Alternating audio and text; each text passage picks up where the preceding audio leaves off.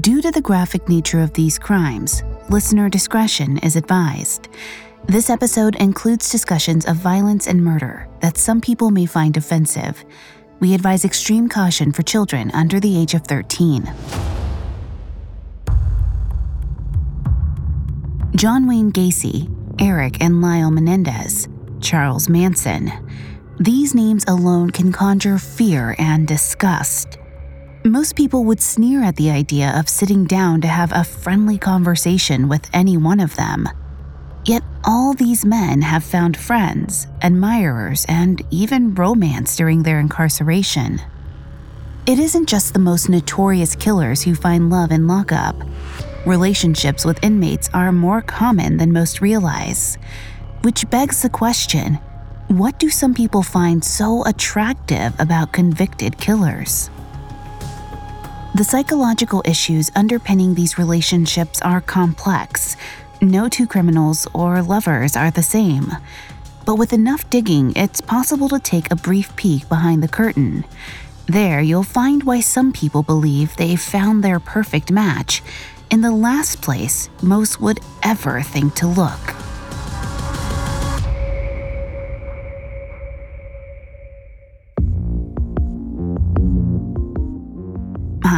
I'm Lainey Hobbs, and this is Crimes of Passion, a Spotify original from Parcast. This is the first episode of a three part special about finding love in lockup. Over the next three weeks, we'll take a look at the ways inmates form relationships in prison, the issues that complicate these romances, and the high profile cases of love gone right and wrong. You can find episodes of Crimes of Passion and all other originals from Parcast for free on Spotify or wherever you listen to podcasts. This week, we'll cover some of the reasons inmates and their partners alike look for love in prison. We'll discuss the potential benefits of these relationships, as well as the psychological phenomena that can complicate them. We'll also talk about the disastrous consequences that result when people get too close to modern history's greatest monsters. Next week, we'll delve deeper. We'll recount the dramatic tales of three prison love stories that all took dangerous turns. We have all that and more coming up. Stay with us. This episode is brought to you by Anytime Fitness. Forget dark alleys and cemeteries. For some, the gym is the scariest place of all, but it doesn't have to be. With a personalized plan and expert coaching, Anytime Fitness can help make the gym less frightening. Get more for your gym membership than machines. Get personalized support anytime, anywhere. Visit AnytimeFitness.com to try it for free today. Terms, conditions, and restrictions apply. See website for details. This episode is supported by FX's Clipped, the scandalous story of the 2014 Clippers owner's racist remarks captured on tape and heard around the world. The series charts the tape's impact on a dysfunctional basketball organization striving to win against their reputation as the most cursed team in the league. Starring Laurence Fishburne, Jacki Weaver, Cleopatra Coleman, and Ed O'Neill. FX's Clipped, streaming June 4th, only on Hulu. The Hargan women seemed to have it all. We were blessed. My mom was amazing. But detectives would soon discover Inside the house, there were the bodies of two women. a story of betrayal you would struggle to believe if it wasn't true. I am just praying to God. This is a sick joke. From 48 Hours, this is Blood is Thicker The Hargan Family Killings. Listen to Blood is Thicker The Hargan Family Killings wherever you get your podcasts.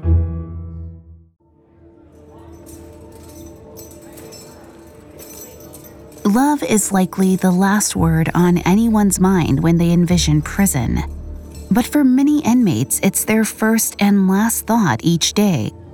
A supportive network of friends and family can help prisoners endure the harsh loneliness on the inside. Without it, the solitude and emotional stress of prison is only destructive. It isn't just a spiritual ache. Loneliness among inmates has real consequences for prisoners and for society at large. Before I continue, please note I am not a licensed psychologist or psychiatrist, but I have done a lot of research for the show. Clinical psychologist Ami Rokach pointed out that loneliness increases both criminality and recidivism, or the likelihood that an individual will become a repeat offender. If the aim of jail time is to rehabilitate inmates, it's clear that the emotional impact of such confinement can work against that goal. Joanne Wendy Barito, an activist for prison reform and a former inmate herself, said of her experience At the beginning, you start making friendships and then they leave. And then you start building up new friendships and then they leave. It's hard to relate to people when everybody's feeling the same loneliness or emptiness or fear. In such a crushing environment, it's no wonder that many inmates are desperate to connect with those on the outside. A simple reminder that the outside world hasn't completely forgotten about them goes a long way toward bolstering their morale. Pen pal organizations are the most common ways inmates connect to the outside world. Participants in a program called Prisoners Pen Friends reported that the letters made them feel happier, less lonely, and more hopeful about their futures. Though many of these pen pal organizations strive to create only casual friendships, sometimes the letters lead to more intimate connections. The hope for romance is what attracts many inmates to the programs, and it's only natural for prisoners to dream of finding a partner willing to wait for them on the other side. Because of this demand, there are plenty of websites geared toward forging romantic relationships with inmates. A simple search turns up sites like prisoninmates.com, meetaninmate.com, and womenbehindbars.com. Some sites allow users to search for potential pen pals by gender, sexuality, and age. Most inmates include a short description of themselves and write that they're looking for a friend. Composing letters and corresponding provides both parties a way to pass the time. As former inmate Timothy McManus told Bloomberg Businessweek, spending time writing and reading letters was key to helping him endure his sentence. According to Businessweek, the majority of these sites operate on very low margins, and the owners describe them as labors of love. Researcher Tom Churchill calls them a public benefit he said they are a small step toward positive change, and we need change. Undoubtedly, these avenues are beneficial for many prisoners who are only looking for a way to pass the time. But it would be naive to ignore the people who take advantage of the system and play on people's sympathy. Some prisons in the US have even prevented inmates from using those kinds of websites because they were abused. In Oklahoma, for example, one inmate was found guilty of scamming several pen pals. He built relationships with gay men under false pretenses, then threatened to make their sexuality public unless they sent him money. He was ultimately found liable for over $100,000 in restitution. Not everyone gets paid back, however. The Los Angeles Times reported that one man in Santa Cruz was conned out of over $17,000 after answering a personal ad from a prisoner in a magazine. He believed he was writing to a young man who was down on his luck, but he was actually communicating with a middle aged convicted murderer. He told a journalist, Often minorities feel we're all in this together here was this gay young man. I'm gay. I adopted a father or protector role. The murderer mercilessly took the man for all he was worth. He even convinced his pen pal to take out a loan without any way to pay it back. All the sacrifice was for the sake of a liar who was only out to scam him to begin with. There are grim tales like these across all demographics. One man in Michigan was manipulated by a female prisoner who ruined his credit rating. After running up a credit card bill for over $10,000 and defaulting on a small loan, his reputation was left in tatters. Worst of all, some prisoners thrive on this type of manipulation. To a minority of con artists, it serves as an inexhaustible, lucrative income stream. David Paul Hammer, an inmate at Oklahoma State Penitentiary, claimed that he had tricked pen pals into sending him more than $150,000. He corresponded with over 1,000 people, telling them all whatever they wanted to hear in order to get to their wallets.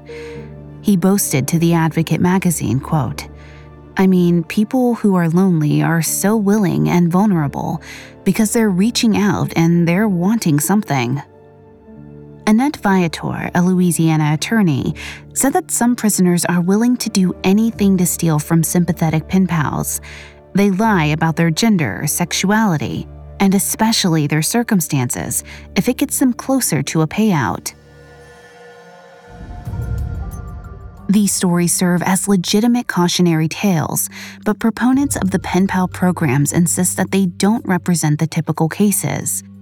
One operator of an inmate dating site stated that he received complaints in about 10% of cases.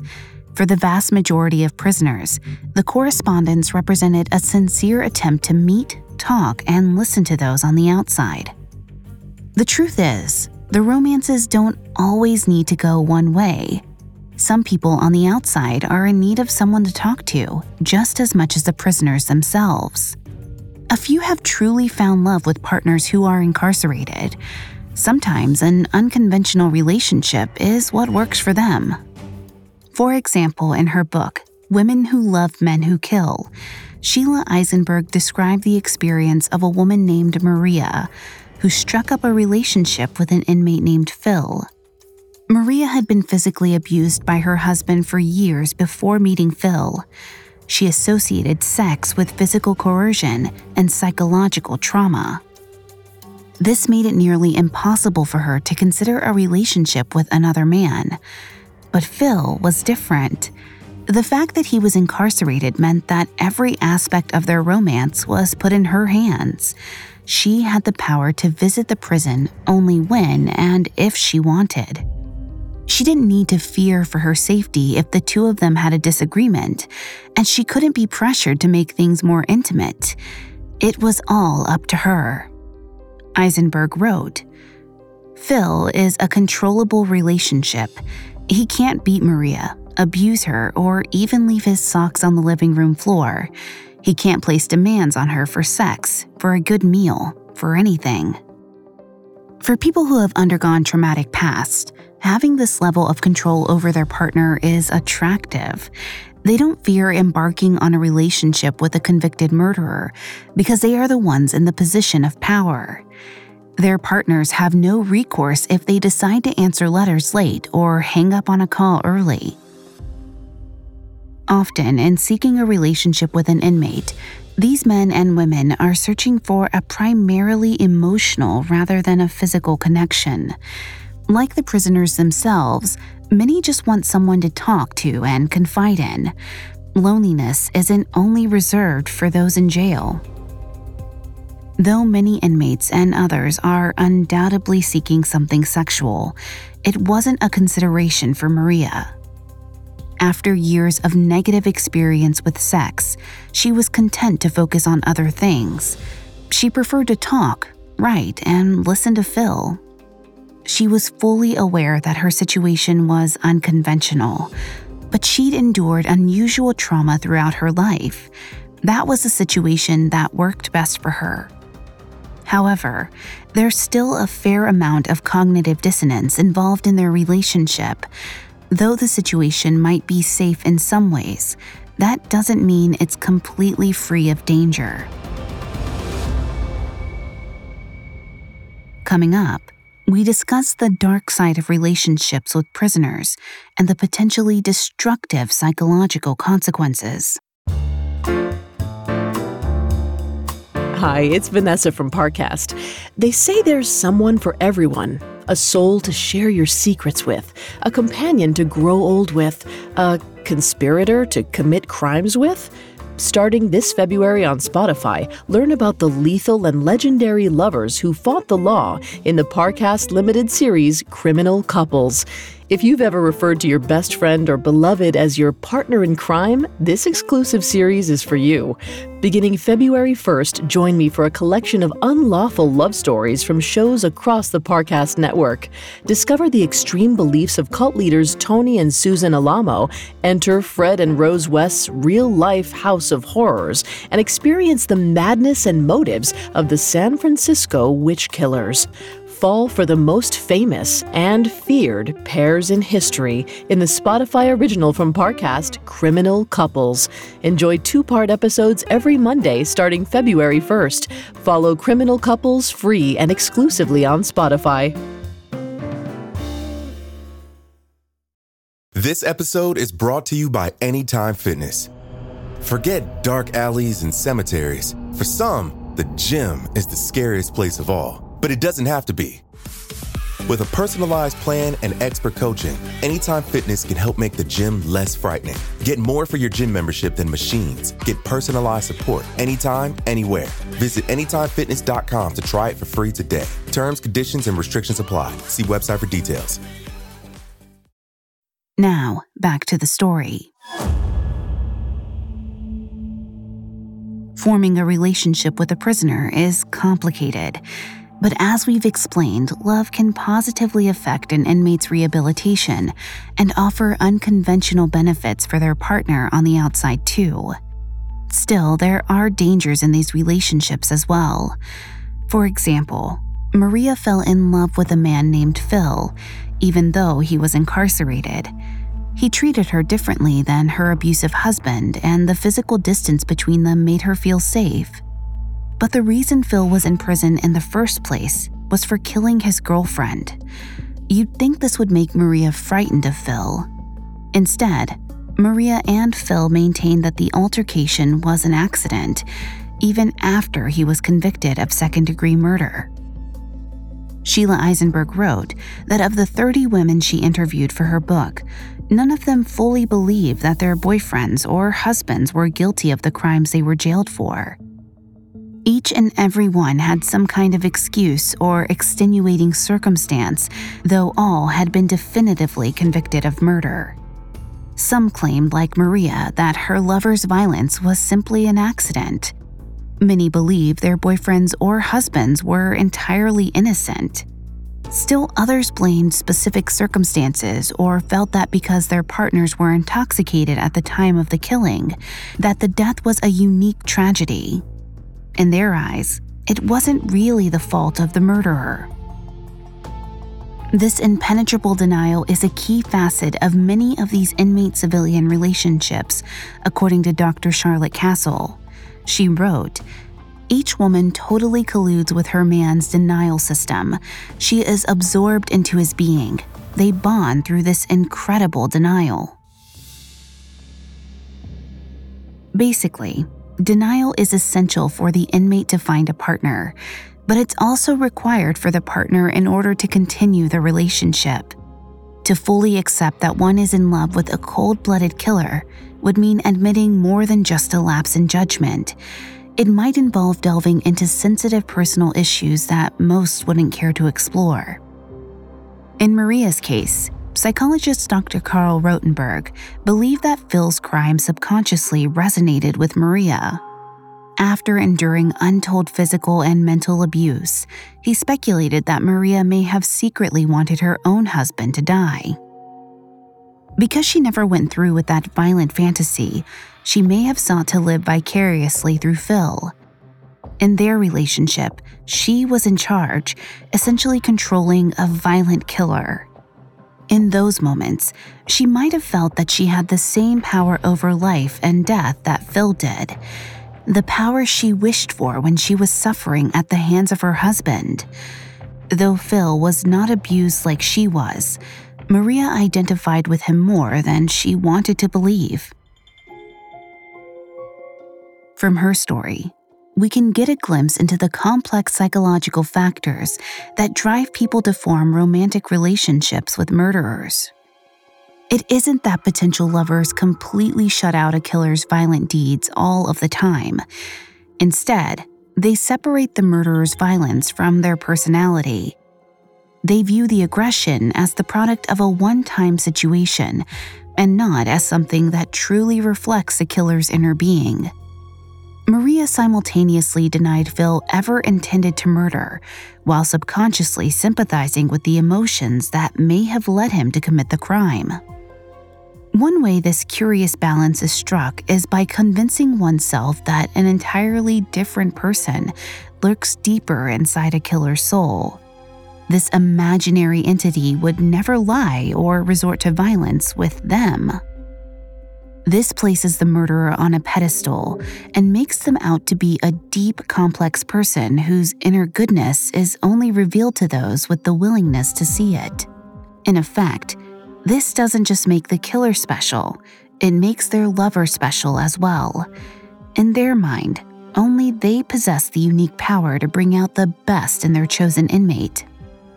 That is the reason so many of the typical denials that partners of incarcerated criminals offered fixated on extenuating circumstances. As psychologist Dr. Stuart Fischoff said, she denies the true character of the man regardless of whether he will abuse her or murder someone else. One example of this mindset could be found in the relationship between Eric and Tammy Menendez. Eric and his brother Lyle, who we've covered on a previous episode of the show, became notorious in 1993 after murdering their parents in their Beverly Hills mansion. The story inspired public fascination because of the Menendez brothers' privileged backgrounds and photogenic public appearances. After their convictions, they got plenty of mail from sympathetic admirers. One of those letters came from Tammy Saccoman, who was married at the time. She told People magazine that when she saw Eric on television, quote, I could see the pain in his eyes. I felt so sorry for him. Tammy corresponded with Eric regularly for years. In 1996, after her husband died by suicide, she visited Eric in person and their relationship blossomed from there. In the years since, Tammy has insisted that Eric is a kind soul who was put in impossible circumstances. The Menendez brothers claim that they killed their father because he was physically and sexually abusive. However, these accusations were largely dismissed by the prosecution during Eric's murder trial because there was little to no evidence backing them up. Tammy admitted that she didn't fully believe the claims at first either, but now she has completely internalized them as justification for Eric's actions. She has said, I believe that within everybody put in certain circumstances, you will, you know, be able to kill somebody. I mean, I do believe that Eric is a very good person. Like many people who fall in love with convicted killers, she has grasped for extenuating circumstances to explain away her partner's crimes. But evidence suggests that these individuals aren't truly forming these relationships in spite of a murderer's past. Instead, the violence can be part of the appeal, a sign that their lover is powerful, an attractive quality in and of itself.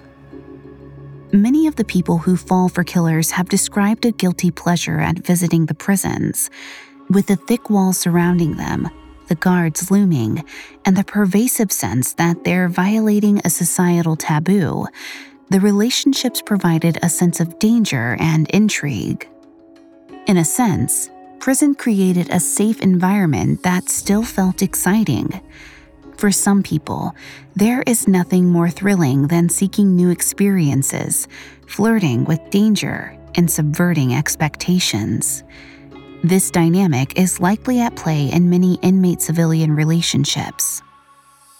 Depending on the circumstance, these sort of cheap thrills could be harmless. After all, for the most part, prison visitations are safe. With reasonable precautions, fulfilling relationships are possible if both parties are on the same page.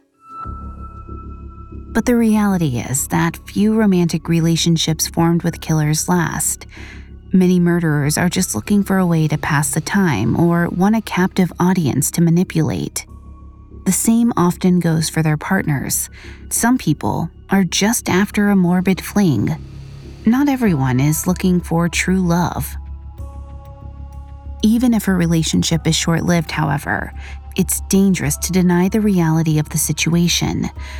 Taking someone's honesty for granted can have significant consequences. This is especially true for vulnerable groups such as abuse survivors, whose trauma may put them at particular risk. Because their self esteem is often fragile, survivors can be attracted to anyone who appears to give them the validation they need. Someone caught in a cycle of abuse may also be apt to make excuses on behalf of their partner.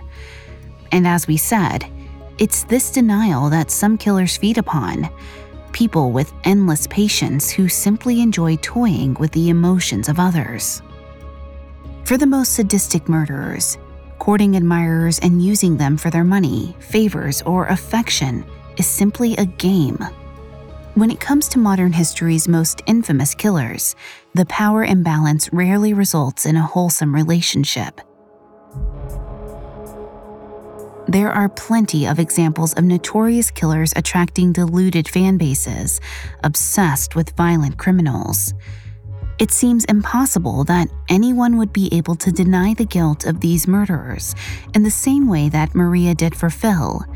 Yet there are those who are willing to ignore any amount of evidence to get what they want. Perhaps the most well known figure who received this kind of attention was Charles Manson. Leader of the despicable Manson family, his cult was responsible for the murders of nine people, including actress Sharon Tate. Manson's capture and court case created an unprecedented flurry of publicity thanks to his bizarre antics and violent racist beliefs. Such an unapologetically evil man was rightly seen by most as a dangerous, unstable criminal, but for some, he was instead a compelling, charming figure who inspired awe, admiration, and even lust. After his arrest, Manson received gifts, fan letters, and visitations from dozens of people who found him fascinating and alluring. Even decades after his conviction, Manson still had followers and admirers. According to some psychologists, there was one major factor that drove that kind of obsession infamy. In the modern celebrity culture, notoriety is tantamount to power and authority. It provides a way for individuals to separate themselves from those around them and feel superior. It allows people to think of themselves as special. For that reason alone, simply rubbing elbows with an infamous criminal can be an intoxicating prospect. Katherine Ramsland, a professor of forensic psychology, wrote some women also seek fame by proxy or believe they can tame the wild beast in a violent man. These women get to participate in the drama of a trial and the appeals process, and perhaps even the execution. For someone who feels underappreciated or invisible to those around them, associating with a celebrity, even a celebrity killer, provides them with a twisted sense of validation. They don't necessarily care what the crowd is saying, as long as people are talking about them. The prospect of returning to their previous identity as a nobody becomes frightening. Unfortunately, getting involved with someone like Charles Manson is a genuinely dangerous proposition he was widely regarded as a calculating manipulator, and the powerful sway he held over his followers has become legendary. He saw people only as a means to an end, and thus wasn't truly capable of love. That didn't stop people from trying, though, even well after most of his fame had faded. Though he casually dated fans for years, one of his most well known relationships didn't become public until a few years before the end of his life. In 2014, 81 year old Manson got engaged to a 26 year old woman named Afton Elaine Burton, who he nicknamed Star. Reportedly, she had been writing letters and visiting Manson for nine years by that point, since the age of 17. Burton operated several websites that proclaimed Manson was innocent, but it's unknown exactly what she really felt about the man himself. There is reason to believe that she was solely after Manson's fame, trying to use him as much as he was known to use his admirers. The main evidence for this is the fact that their relationship didn't progress very far past their highly publicized engagement. Though Burton continued to insist to reporters that she truly loved Manson and couldn't wait to be his wife, they never made it down the aisle, and the couple ultimately allowed their marriage license to expire. Journalist Daniel Simone stated that the reason the wedding fell through was because Manson discovered Burton was out to make money off his eventual death. According to Simone, Burton hoped she could gain legal custody of Manson's corpse when he passed away, she allegedly planned to display the body in a glass case as a macabre tourist attraction. The story has a certain ring of truth. On the other hand, nine years is a long time to fake a love affair. It's entirely possible that Burton had other motivations. But if Simone's account is true, Burton's story demonstrates the powerful attraction that fame and fortune can have. It can take hold even when the celebrity in question is an unrepentant monster. Sadly, Burton's wasted youth is one of the mildest examples of the consequences that can result when people try to win the hearts of notorious killers. When we return, we investigate more cases of serial killer celebrity worship and the trouble with romancing convicted murderers.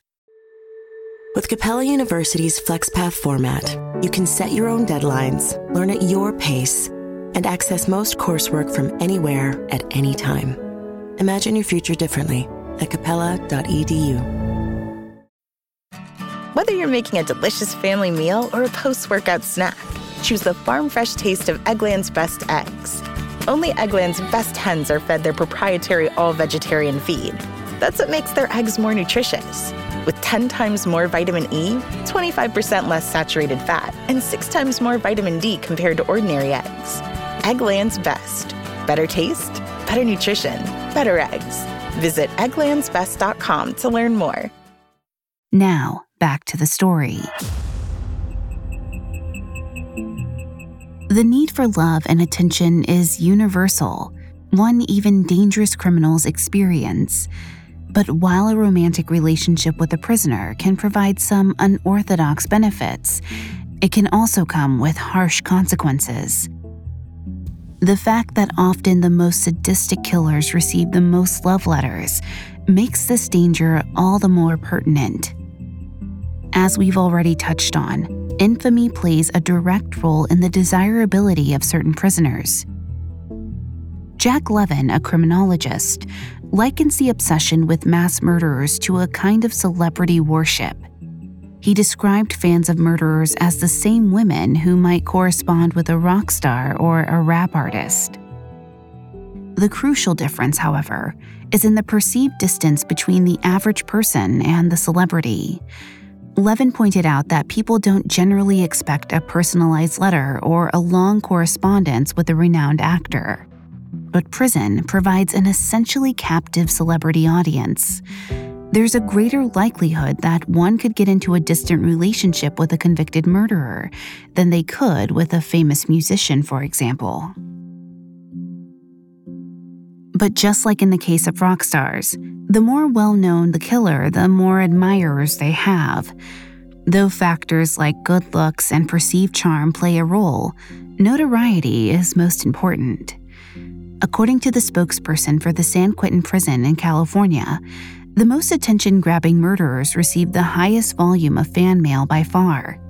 He said, You take our five highest profile killers here, and you've got your answer about who the most popular inmates are. The disturbing truth is that, in general, the most sadistic killers grab the most headlines, and thus they attract the most fans from name recognition alone. The extent of their crimes or the circumstances involved are secondary at best. Chris Watts, who we've covered on a previous episode of this show, is the perfect example. Watts became notorious after killing his pregnant wife and two young daughters. His horrific, senseless crime became the subject of a ravenous news cycle, which spread his name and photo far and wide. Sure enough, within days of being convicted, Watts was already receiving love letters. One woman wrote, Everyone is saying horrible things about you, but I know in my heart that they are wrong. I've been watching your interview and I just became attracted to you and your story. Don't ask me why. Another described Watts as having a kind face and sent him a picture of herself in a bikini. It's difficult to understand how any woman would find the story of a man who brutally murdered his wife to be attractive. In Watts' case, there may be a factor other than infamy at play. Some psychologists theorize that attraction to killers results when a person has a warped view of masculinity. Elliott Leyton, an anthropologist and expert on serial murder, has said In a twisted kind of way, the man who is the most strong and dominant and most violent will appear to be the most male. For some people, this vision of masculinity has been reinforced since childhood by relatives or societal depictions of power and authority.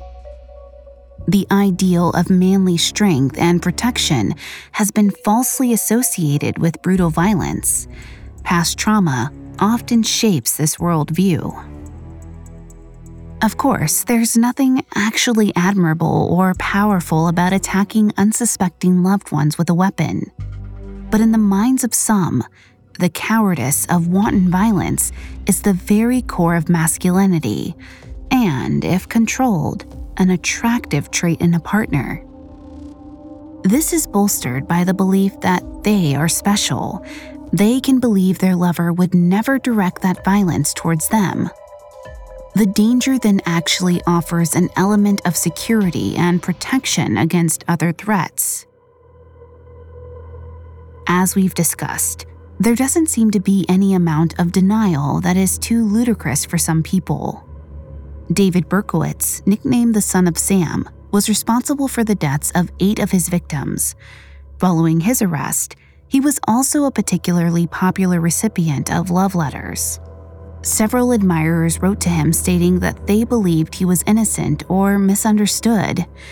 In his blue eyes, they claimed, they saw the unmistakable signs of a good man. They seemed to fantasize about rehabilitating a person who they imagined was wounded and in need of someone to fix him. It wasn't a real show of love or sympathy. Instead, it stemmed from a misguided faith that they had the unique ability to purge Berkowitz's darkest urges. They wanted to believe in themselves for a chance to prove they were exceptional. The idea was attractive in much the same way that his celebrity was. Unfortunately for these romantics, they are nothing more than tools to these serial killers. In the minds of the murderers, their admirers only exist to feed their egos. Just as notoriety can inspire fan letters, the prospect of becoming so popular can motivate potential murders too. For disturbed, narcissistic individuals, a fantasy of achieving infamy can drive their horrific violence. Some serial murderers, for example, are superficial charmers who see people as toys to play with and manipulate. They are experts at putting on an act of fooling their victims into believing they are harmless. Karl Rotenberg, a criminal psychologist, wrote that inmates are the best psychologists in the world, thanks to the ample free time they spend watching and listening to those around them. Because they often have nothing else to do, they are able to focus all of their energies on the object of their affection, appearing to be a devoted and loving partner. In reality, it's often nothing more than a long con. One killer who's notorious for his ability to charm and manipulate is John Wayne Gacy. He was a monster, responsible for the slaughter and rape of at least 33 people. He was also a wolf in sheep's clothing, incredibly adept at portraying himself as a wholesome father and the average family man. He was considered a pillar of his Illinois community. Despite slaughtering so many people, none of his loved ones had any idea that Gacy was capable of violence. Thanks to his reputation, not to mention dozens of front page headlines, Gacy inspired a sizable fan following after his arrest. The fact that he didn't look like a physically imposing, cold blooded murderer fascinated many. It made it all too easy to believe the fantasy that Gacy was really innocent or misunderstood. It drew in people naive enough to buy his act, and their fawning attention was exactly what he wanted. For years, Gacy received mountains of letters from a sympathetic public. Some praised his intelligence, while a few seemed intrigued by his disturbing deeds. Still others insisted that he was innocent, despite the overwhelming evidence filed against him. Though Gacy wasn't conventionally attractive or well spoken, the mystique he surrounded himself in attracted plenty of potential marks. Like many other killers, he was all too happy to hoodwink anyone who made the mistake of trying to get close to him. One such person was a woman named Sue. After suffering in an abusive relationship, she got into contact with Gacy after reading his story in a newspaper. She said she wanted to believe he was innocent, and the two started corresponding regularly. They talked for almost a year. Sue visited him regularly in prison, even bringing her children along to the meetings. Throughout all that time, he never raised his voice, never said an unkind word to her, and made her feel as if she were the only person in the world who mattered. To continue receiving this kind of validation, Sue managed to convince herself that Gacy was simply misrepresented by the media. But eventually, that illusion shattered. During one visitation, Sue's young son told Gacy that there were other serial murderers who had killed more people than him. Instead of deflecting, Gacy became defensive. Sue saw him turn red through the plexiglass barrier between them, he drew his lips tightly together, then fired back at the boy. He angrily swore that no one had ever murdered more people than him. Sue was shaken to her core. After months of doing mental gymnastics trying to justify their relationship, she was hit with irrefutable proof words from the man himself. After a blow to his ego, Gacy let his friendly mask slip for a moment. He lost Sue then and there. Once she'd accepted that Gacy was guilty, Sue couldn't help but see all of the red flags clear as day. She remembered another time when he'd referred to his victims in a derogatory way. She tried to rationalize it at the time, but it was difficult to ignore after his tantrum in front of her son. It can be easy to dismiss stories like these or to blame the people who are taken in by conmen like Gacy, but they prey on the most vulnerable groups they can find people who, by and large, are simply desperate for someone to talk to. The fact was, Sue liked being around Gacy because he built her up in a way no man ever had before. In order to manipulate her, he treated her with superficial kindness and respect. For a long time, she couldn't bear to give that up. She craved that kind of validation, and so concocted a narrative in her head that allowed her to ignore his horrible past. Hers is far from the only case. Those who write to killers or other prisoners are often terribly lonely. Some tell in their letters how they've been subjected to abuse and can't get the care they need to properly process the trauma. Others have physical or mental troubles that isolate them from the outside world. For some, the notoriety they gain from romantic involvement with a killer is the only time they feel special. Compassion is what they need just like the majority of inmates who are searching for a genuine connection. Important to keep the risks of these relationships in mind, but in the end, there are some who find love in lockup.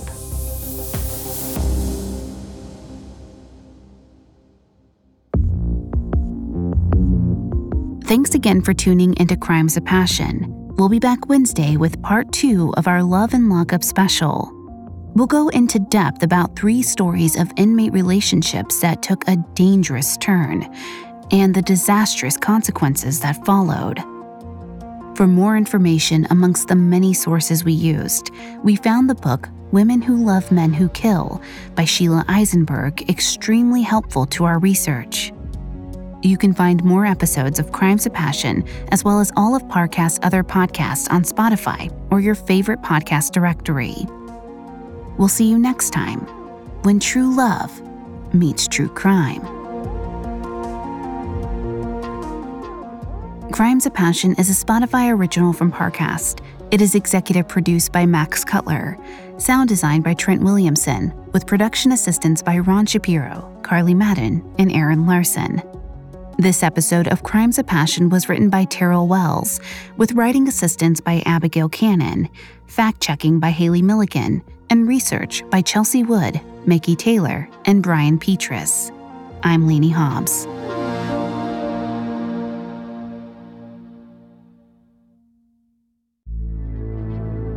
Hi, it's Vanessa again. Before you go, don't forget to check out the new Parcast limited series, Criminal Couples.